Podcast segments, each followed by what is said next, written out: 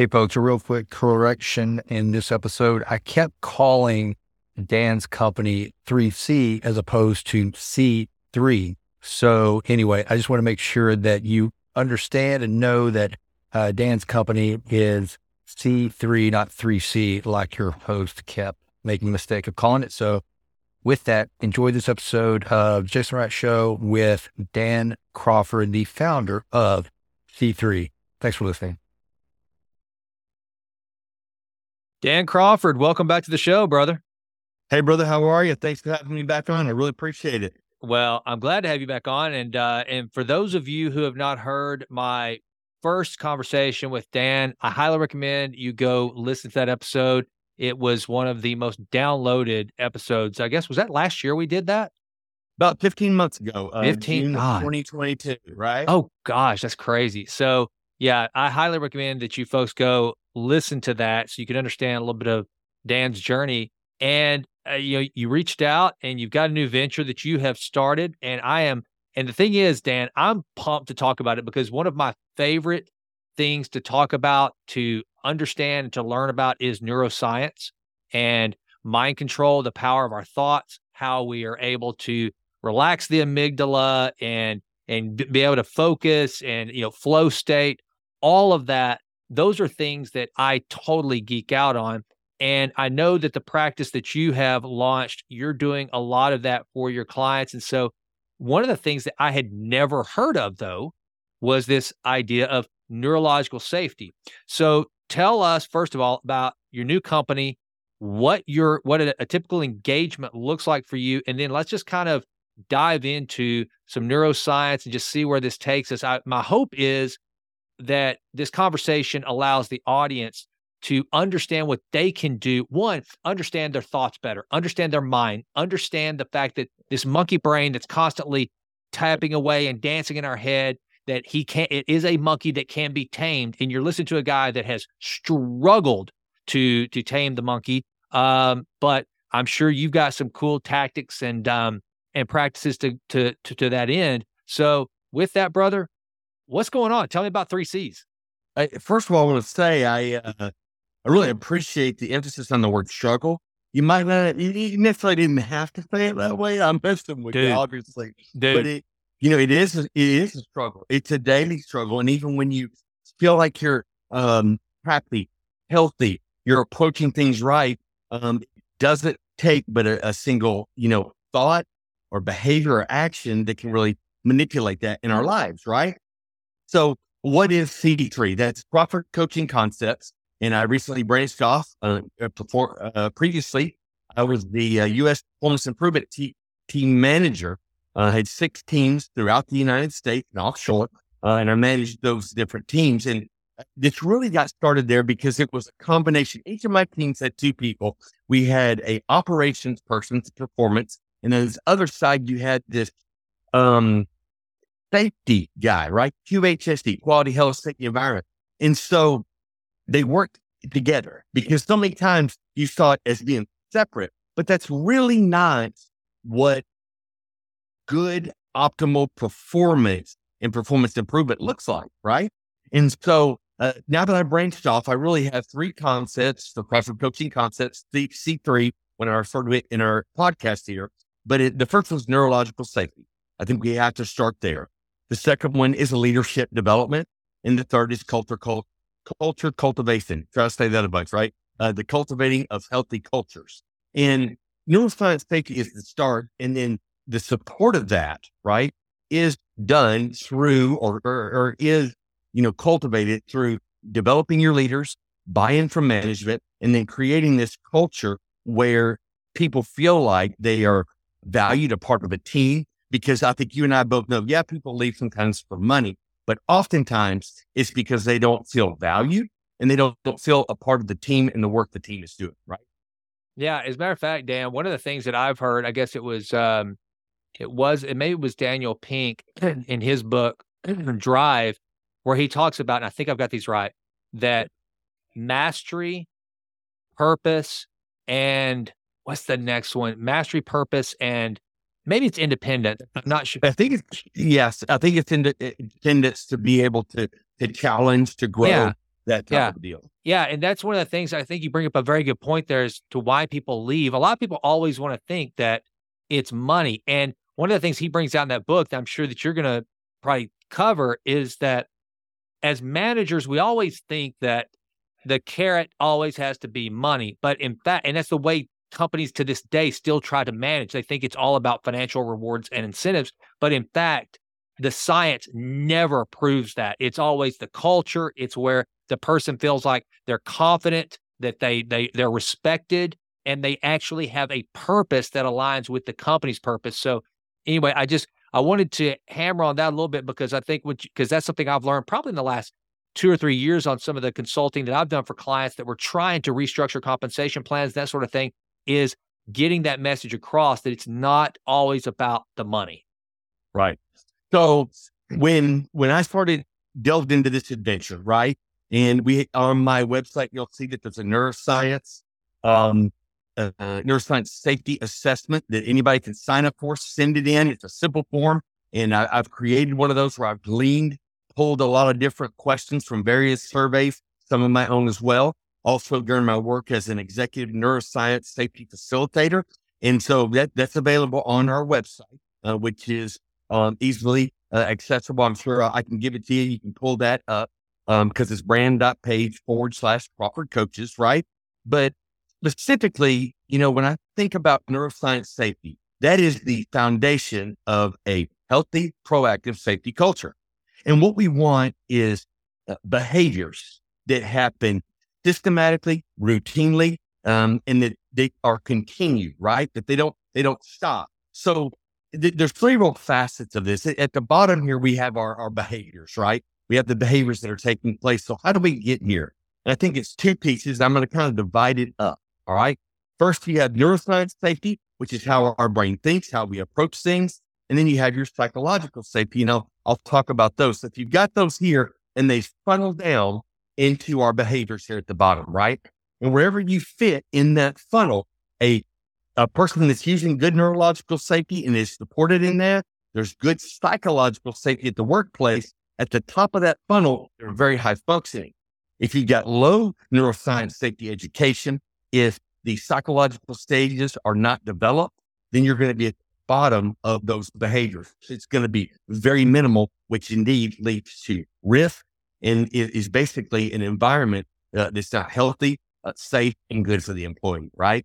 So when and, and again, yes, I was in the oil and gas industry, and I've I've got a few um operate owner operators right now I'm working with, kind of developing some things. But when I I started my presentations, I realized we talk about physical safety all the time. We drill it, drill it, drill it. That is our trainings, uh, the processes, procedures, and our equipment. But how do we talk about the brain? So when I, I do my presentations, and I'm not going to ask you the questions. I know we you're a big neuroscience guy, but uh, as I went through my neuroscience safety facilitator training, there were some real statistics that stood out to me, and, and it, it's this. So on the average day, we have 50 to 85,000 thoughts per day. That's on average, right? You're going to have a few standard deviations for the mean on the low end or high end, right? Um, and we have more thoughts when we perceive to have a negative day. So in the 80 to 85,000 range over here, probably a negative thought day, the 50, 55,000 thought range on a good day. But more alarming than the amount of thoughts that we have is the fact that 80%, four out of five of those thoughts that we have are negative. Of that 80%, right? 95%. All right. 95 out of the 100 thoughts that we have out of that 80% are repetitive negative thoughts. Why is And that? Why, I- why, why do we? Why do the, Yeah. the the negative thoughts so so greatly outweigh? I guess positive thoughts. What did what what is that? it, it, it is in our, our brains. We want to go and oftentimes we want to fix things. We as individuals, when something's negative, a negative response from a boss, your spouse is upset at you, you disappointed your children. Those negative thoughts run through our head because, oh my gosh, I have messed up here. I have failed someone. I didn't do something that I was supposed to do. Right. And so those things get in a loop within our brain, right? And there has to be some sort of intervention or mitigation that takes place. Yes, I started in the oil and gas business with this, right? In, in, in talking about behaviors on a drilling rig, but it really applies across all types of businesses and organizations. Um, every time I go in, for instance, and I do a presentation, I start with something called a strategic pause. Have you have you heard of one of those? Mm-hmm. Sure. And uh, for those of you that are not aware, I, I come in and I, I give a piece of paper to everyone, a pen, and I say, for three minutes, write down everything that comes to your brain. Right now, three minutes, just jot a quick note. Personal, professional, good, bad, whatever the gamut. You don't have to, to share that. And people write them all down. And then what I ask them to do is take those thoughts, close it up, put it in their pocket. And for the next hour and a half or two hours of the training, I don't want you to think about those things because it clouds our judgment. You're thinking negative thoughts, maybe a few, but usually things we have to do, take care of, and we're not mentally ready the job. Um, let's take oil and gas, for instance. You've got to have uh, your your your FRs on, right? Uh, for flame fire retardant, right? You gotta you gotta have that. You gotta have steel toe boots. You gotta have your safety gloves. Um, you gotta have your glasses. You gotta have a hard hat. You have to have earring protection, physical safety. We're prepared for work. But why don't we do that for, for mental safety? Why don't we make sure that we're mentally prepared? And I think uh, you have a great love of sport like I do. And so oftentimes I use those analogies that they are as mentally ready as they're physically ready as well. Okay, well, give me some uh, some some exercises because, like I told you, the monkey brain is one of the hardest things to to control for me. And you know, one of the things I know how our, our brains are wired, and you you know this better than me because you're you're the one that has all the initials after his name from all that uh, education that you've had. uh, it's just a marathon. It's a yeah, distance. Yeah, well, uh, but uh, you know, our brains tend to remind us of things that we need to do at the wrong times. I mean, I think it was uh, I think it's in David Allen's book, um, Getting Things Done, that that's one of the things he talks about is like when you're sitting trying to concentrate or find a flow state or whatever, the first thing your brain is going to do is to remind you of all the things that you need to be to be doing at the mm-hmm. most inopportune time. It's like it tells you all the things that you should be doing that you're not doing and that you can't do right then. And so I think the writing the the things down to put them in your pocket is a great idea. What are some other things that folks can do to I guess, and all this, you know, I will probably use this term over and over because I, I think that when you're talking about neurological safety, um, getting into a flow state has to be a component of that. Uh, you know, whether you call that deep concentration or the zone or whatever, or flow state. So, what, how, how else do you get people to clear their mind and focus on the task at hand and not let those nagging things take precedence? Gotcha. So I'm going to get into those strategies, but I want to hit on one thing. And I, I think this is huge. We have to know our audience mm-hmm. because there is a different approach from audience members when you're presenting, when you're working with your team, or, or say you have your, your experienced people over here and your SSEs over on this side, right? Your short service employees. And so before I go strategies, I want to talk about that because there's a difference in crystallized and fluid intelligence, right? Mm-hmm. So you have your crystallized intelligence is your ability to solve problems, your problem solving skills based upon your experiences that you have had. A problem comes up in business. Uh, something happens on a drilling rig. It, it's probably happened multiple times. And if you're a seasoned manager or leader, you know what to do. You can be woken up out of your sleep and know the steps to identify the problem. And then here's what we need to do, right? So that's your crystallized intelligence. But then you have others that use fluid intelligence. That is our cognitive thinking. We won't, I'm not going to bore everyone here with the, the, the, prefrontal cortex and how all that works together, right? We want to keep this as a, eh, on that user level. But people that have that fluid intelligence level, they've got to problem solve and think through things because they don't have that crystallized intelligence, right? And here's the perfect example, right? So if you are on for instance, you're on work for a drilling contractor and you work out in the oil and gas industry. A rig manager can solve a problem in a minute when a mud pump goes down. He knows, hey, this is probably, it could be a blown swab, could be this or that, whatever it is, he knows. A short service employee is not going to have that experience. they've got a problem solve, probably going to take it a little bit longer. What is the key element to that when I talk about these strategies? So uh, if you take a normal day, 7 a.m. to 7 p.m., by about 9 a.m., most people are about 75 to 85% at their problem solving skill level. That is um, short cycle employees, new employees, new team members, or those with crystallized intelligence. We get caffeine in us, right? We feel good. We get the day going, right? Everybody's there. But here is the difference. A crystallized intelligence person that has the perception in their brain, I'm having a bad day. It's not a good day. I've had these negative thoughts repeatedly because of personal or professional. Their ability to problem solve drops about five to 10%, right? It, does. It, it delays them a little bit and distracts them. But the key element here is the fluid intelligent employee, all right, theirs drop within a matter of hours to 10 to 15%. So every anywhere from 70, 75% is what they, you know, 75, 80% is what they started at, and they drop to a 10 to 15% based upon their perception of having a bad day because they don't have the crystallized intelligence to rely on to problem solve.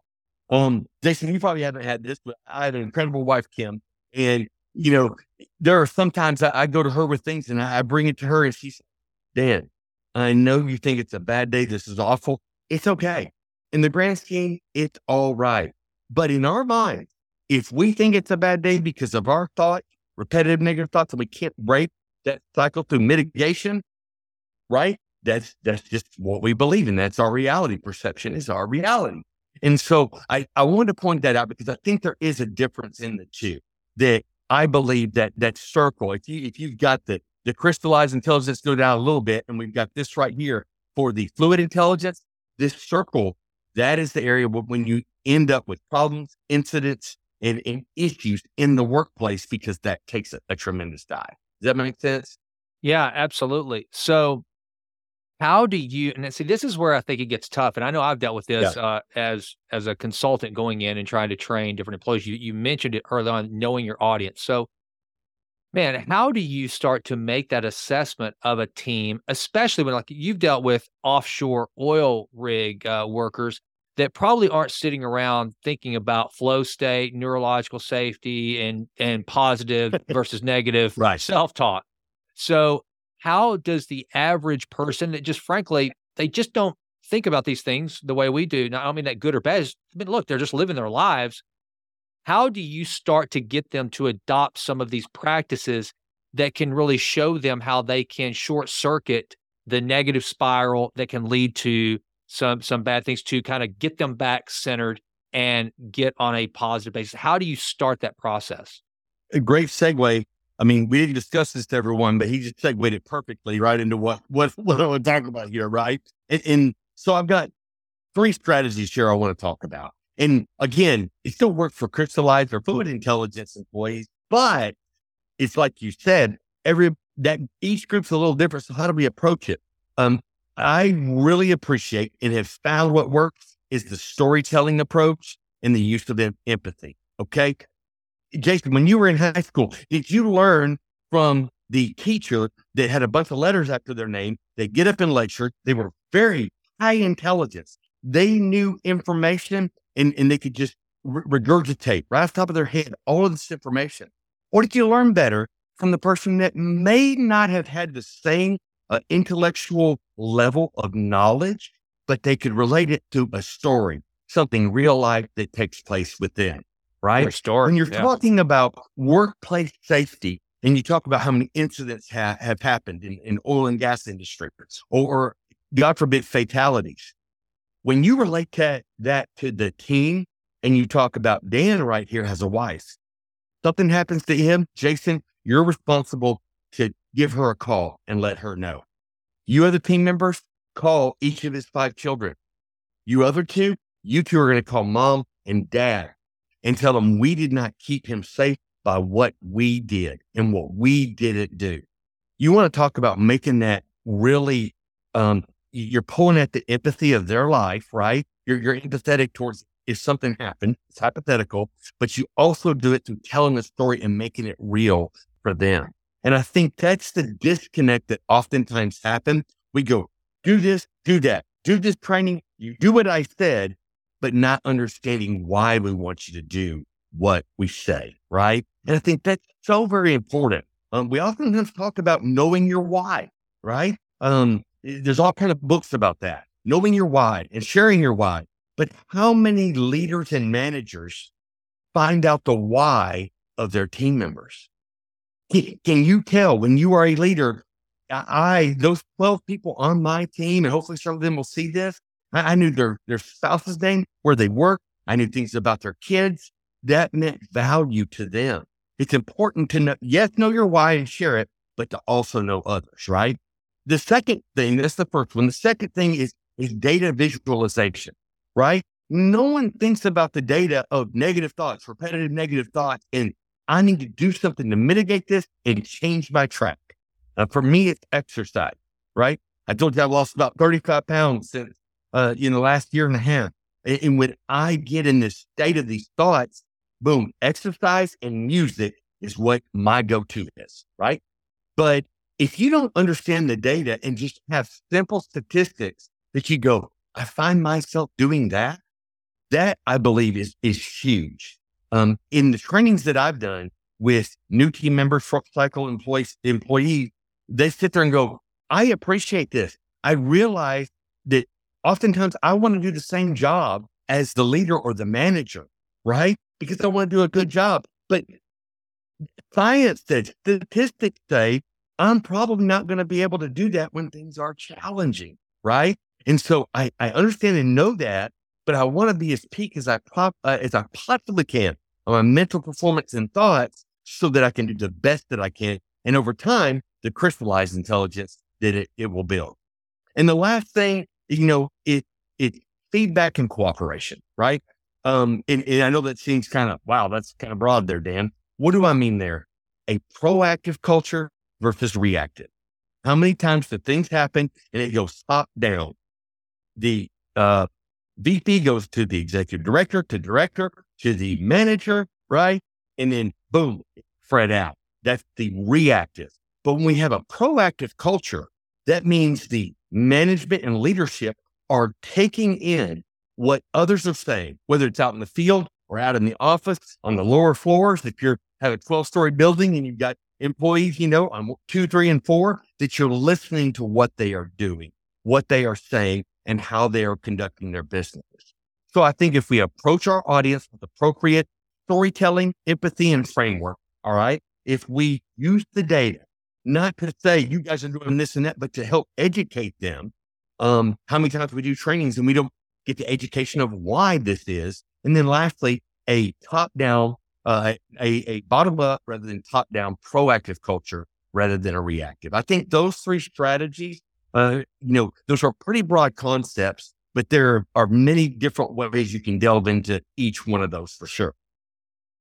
Yeah, I think that one of the things too, a lot of the uh, old school managers that are hearing this that have come up through the command and control type of mindset, which was, you know, that was the the order of the day from the industrial revolution on that, that command and control.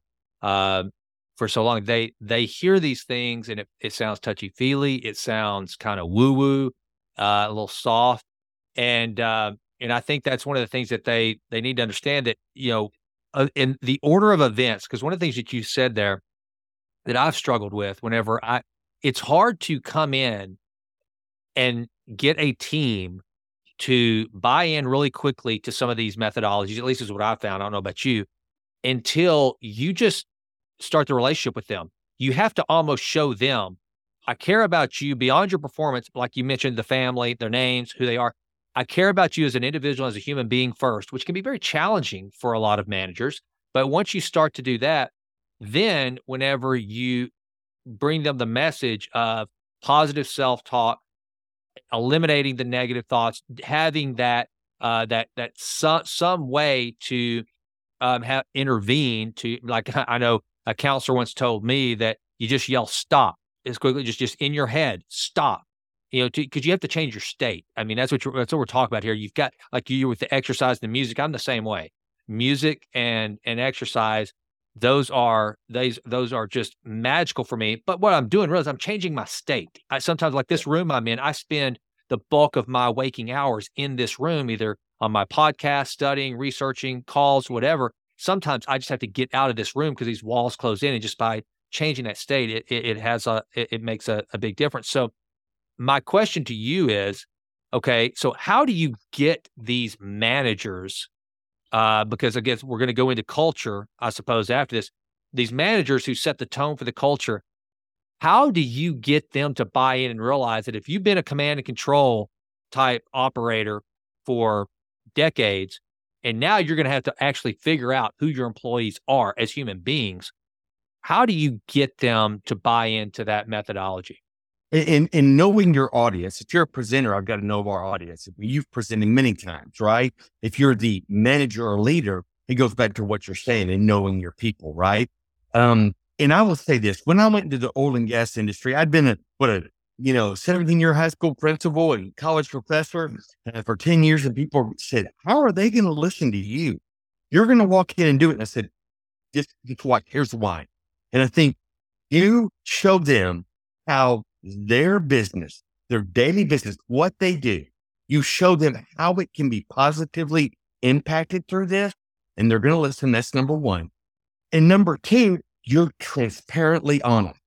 Because when I do presentations, whatever business it's in, I don't act like I am the, the master of knowing the knowledge of what they do.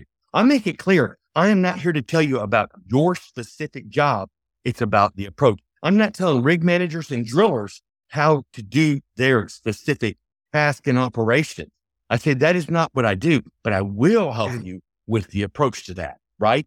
And so I think it goes back to uh, mental peak performance, really. And that, that's, that's the leadership piece and, so, and some culture pieces that you, you know, we don't live in the same society that you and I grew up in, Jason, right? It's a diff, it's a TikTok world, right? It's a make a CapCut video world, right? We don't need uh, all these videos. Everything's done right now on my cell phone here, right? Uh, the videos I make for my company, all cap cut, put it together. And so we've got to understand where those people are, where, where our employees are coming from and what they need. So I think there's five real peak uh, performance factors that if you can zone in on, that it will lead to improvement, right?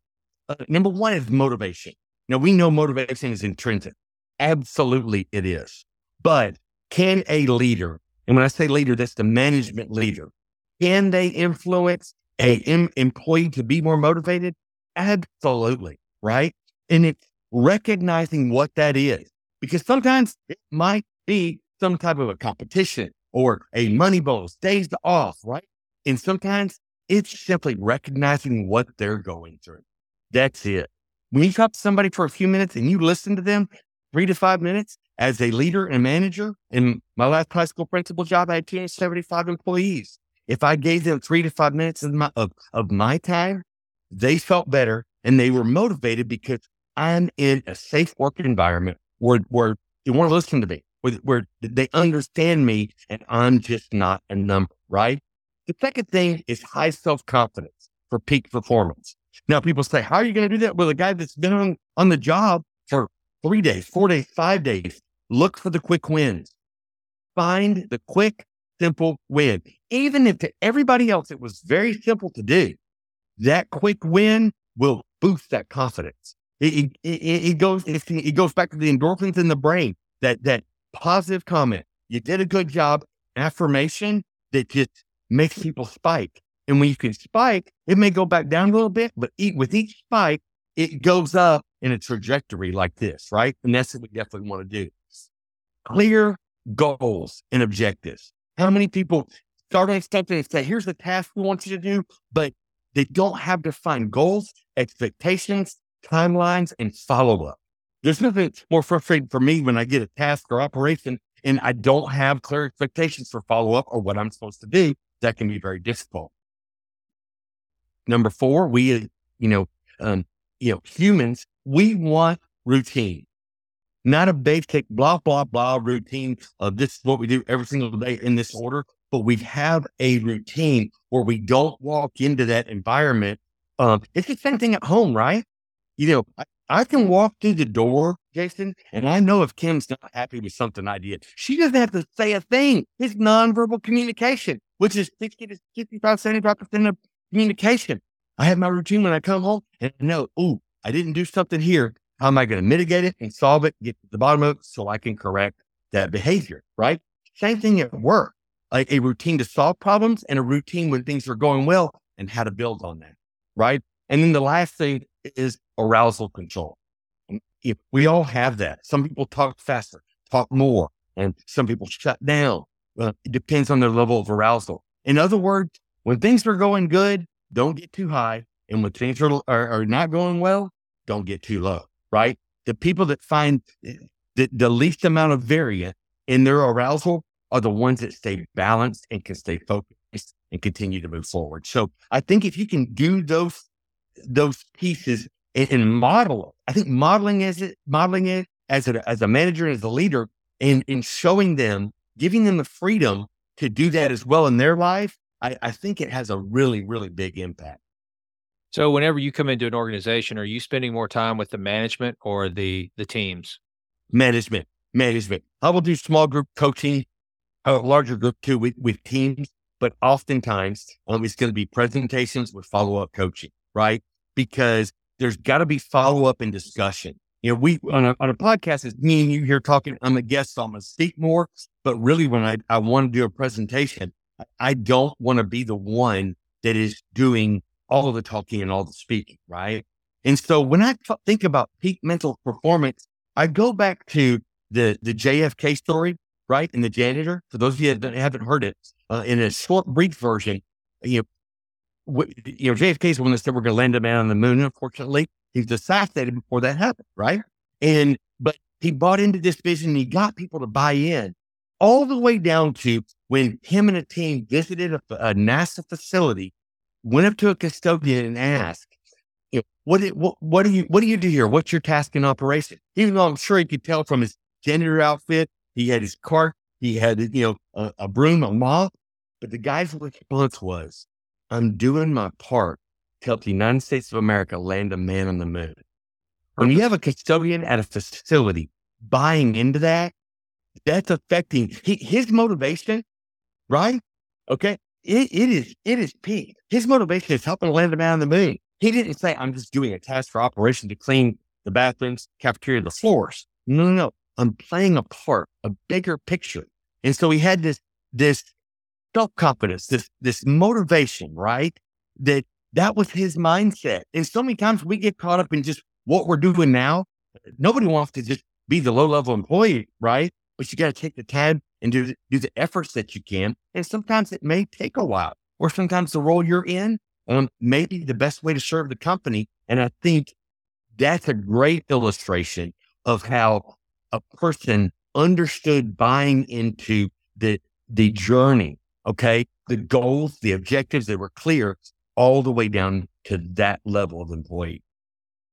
You know, it's interesting just by kind of reframing and giving giving purpose to what someone's doing, the impact that can have. I can't remember who it was. It was someone. It was a, it was a leader that um, maybe it was Jim Rohn. I can't remember that he was talking about how that's one of the things that he would do is he would go and if there were if, where there was someone waiting tables, like you mentioned, the janitor with Kennedy, he would always tell the individual, "Wow, thank you for doing what you're doing. That is so important. That you know, it, uh, because those people they often probably just get walked by, not looked at, and what they are doing is incredibly important. I don't care what level it is. I mean, think about if the trash never got hauled, if the sweet the the the the floors never got swept or mopped, you know, the bathrooms never got cleaned. It is important work to the organization, and all it also factors into.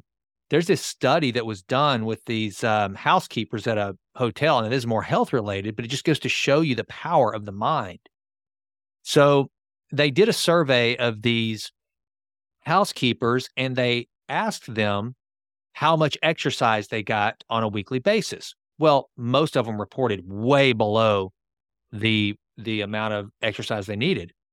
But then what they did is they created a document that showed the work they were performing actually could be considered exercise that they were actually getting their daily required exercise in their job because they're always moving. They're on their feet, they're making beds, they're constantly on the move. And do you know that their their blood markers for uh, VO2 max, for all these different their insulin levels, all these different things changed once they saw what they were doing as equal to exercise, and it couldn't even be explained. The the the fact that their health increased could not even be explained, but it was so much driven by mental. And you know that that janitor that Kennedy talked to, he had purpose. You talked about the easy wins. That is mastery. You you're showing mastery, and then whenever you trust the employee, you're giving them autonomy. And those are the things that uh, that I've learned really motivates. So the fact that your practice is to get get those managers to understand the value in those things, I got to believe that's going to move the needle for those organizations. And then plus, now talk about a culture of neurological safety and these things. Kind of like the the best case scenario, you walk in, Dan, to an organization that the the employees are demotivated, which is usually shown by they've got there's high turnover, that morale is low, uh, company might not be performing. You turn it around. What does it look like whenever if you've just hit on all cylinders? Gotcha. So th- that's great. And you referenced Daniel Pink earlier, so I got to throw in my reference, right? Um, autonomy, mastery, and purpose. Yep. That's it. Those yep. three words autonomy, mastery, and purpose. That's what people want and they crave, right? You ask a great question. If I went into most businesses and asked them, what are your safety procedures? What are the stages you have uh, of, of, of, of safety? They would all talk about, well, we do this. We have ergonomics training. We, we have the compliance training that we do every year. Da, da, da. How many do you think would talk about the four stages of psychological safety? Very few, minimal, maybe one, possibly two out of 10, but that's it. So what does it look like when you have an organization firing on all, all, all, all cylinders, right? We talked about the neurological piece, right? And obviously that's the piece of it that, that we discussed and if, if they're doing those strategies. But there's four stages of psychological safety in the workplace, right? Not physical safety, the psychological piece. And this is what I spend a lot of my time on. And there, there are four stages. The first one's inclusion. Okay. How are you inclusive in this work environment? And that goes farther than DEI training but how are you involving members in the, the task operation? Do they feel included? No, it's not, does the manager or leader think that we have an inclusive environment? Do the employees feel that, right? Are, are they part of it? The, the second stage is, do they feel safe to be a learner? In other words, are they stressing about not knowing their job or not knowing what's next? And, but there's not support for them to be a learner, grow and develop. That's what, that's what we want. Okay. They're, they're, we as individuals are intrinsically motivated by growing and developing because we eventually will reap the results of it, right? But you got to have a learner centered environment where, when I say learner centered, it's centered around the concept that they are, are free to learn and grow. The third piece, contributor. There's nothing worse than that feeling that I'm doing this work. I spent all this time. I spent time on the weekend, right? And it wasn't even used in the presentation. It wasn't even a part of it. Now, sometimes it wasn't relevant, possibly, but did people feel like I am contributing here? I am a part of this. That that janitor made it clear to JFK he was a contributor, although on a small scale that many people wouldn't even look at or think about, right? But he was a contributor, contributor. And then the last thing is a challenger. And this is this is the breakthrough. A lot, I think, are, are focused on the uh, collaboration, that you're a learner uh, and that you're a contributor. But how many say, I want you to challenge what we do. I want you to shoot holes in it. I want you to see how we can do it better. It may fail, but I want you to take a risk. So many times we get too boxed in to where we don't take those risks. And people want to challenge uh, there are people, I guarantee you, in organizations that, that have not been given the freedom to challenge, right? What is going on? It's not resisting the operation, but trying to make it better by looking at different means. There's a reason we're on well, what I, iPhone, are we on 15? I think maybe something of that nature. We started with the three. Each of those iterations came because of challenges uh, where people brought up, we could try this, try that. We had some of it's problem solving and others of it is just improving, right? So when you ask what it looks like, an include an inclusive work environment, you're encouraged, not only allowed to, but encouraged to learn, right? The the the the manager, the leader want your contribution and they tell you go forth and make changes and give it a try. I think when you have an organization that it use those strategies I talked about earlier, right? And they have these stages and they understand it. And and I think the vast majority, even if, I describe it as four simple words, but when I do trainings and going and talk to people, I talk about what are some strategies that you guys are going to do, right? That's important. But you know what's more important? What do you need to stop doing?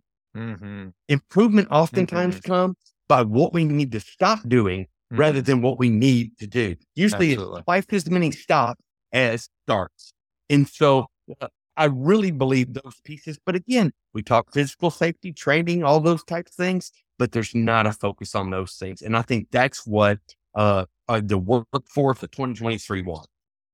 You know, you, one of the things that you mentioned there, whether it's safety training or uh, I don't know, all these different things that whenever you said you walk into the organization, I think a good question to ask someone, okay, have you met your safety metrics? And, and they go, you know, why? And they say, well, because we want to keep our employees safe. And then you say, no, why? And if you dig down to it, they go, well, so we don't get sued. Or because there's a government regulation that makes us do it. It, it sounds to me like if a company adopts these principles you're talking about, then the why becomes, well, we're trying to put a guy on the moon and we got to have people safe to do it. So therefore, it doesn't matter that we're being regulated, we're being forced to do it. There's a there's a metric that we're checking. It's part of our overall purpose. And so I think that's one of the things. And then also you mentioned um, uh, you know to have a growth minded organization, which is an organization that will challenge, it's not so afraid to fail, that doesn't that doesn't look at if I put forth a, an idea in a team meeting and everybody says, "Yeah, that's just not going to work." Yeah, I don't think I'm a, I'm I'm a dumb jackass. And they go, oh, my idea just wasn't a good idea, but I'm still smart. I still have something to contribute. I think those are all things that are are very valuable. You know, I've actually had uh, Kyle McDowell, who's the author of Begin with We, which I think you would love. It's a great book on company culture, and then uh, a guy named Greg Cagle, who is a uh, a uh, an executive coach that specializes on culture. That's what his his whole deal is need to get all of you here for like a a round table. Round table, right? Oh, dude, that would be such a blast. And it is one of those things, Dan, that it is important to talk about as an entrepreneur, as a business leader, is you know having the right culture and and creating that workforce of of growth minded individuals that are all trying to charge that hill in sync in unison and uh, it sounds to me like that's what 3C can give an organization. Well, and it's it's it's moving uh, away from compliant and toward creation. Yeah. Okay. What do I mean there? What is the highest level that you can achieve if you're trying to reach compliance? You're 100% compliant. That's it. But when you move toward a creation, problem solving, um, you have ownership, your involvement of this, man, what will be developed and come out of that from a product standpoint and an employee standpoint? I, I just, I, I, think we haven't even uh, begun because I think this is kind of the next frontier. We had a little faith analogy. we landed a man on the moon, but I, I do think this is the next frontier uh, that we need to, to be looking at and committed to. Kind of like people, employees that will kind of balk at it. Well, an organization that would balk at these type things, it makes you question where is your focus? Is it only on the bottom line, only on the product, or the people that are getting you to the point where you have optimal peak performance and you know create or hmm. develop a good business product? Wonderful.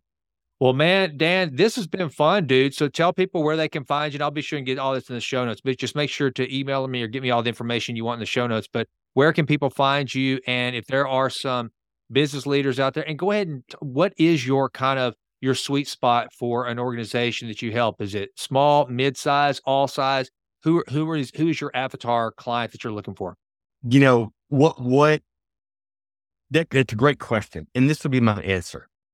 An organization that wants to add value to what they do, I want to be a part of that. Right? It doesn't matter the size of the organization, small, large. Um, I've got some consultants that, that work with me as well. Right? And so the biggest thing for me is I want to have value added, whether it's a training, coaching, mentoring, follow up.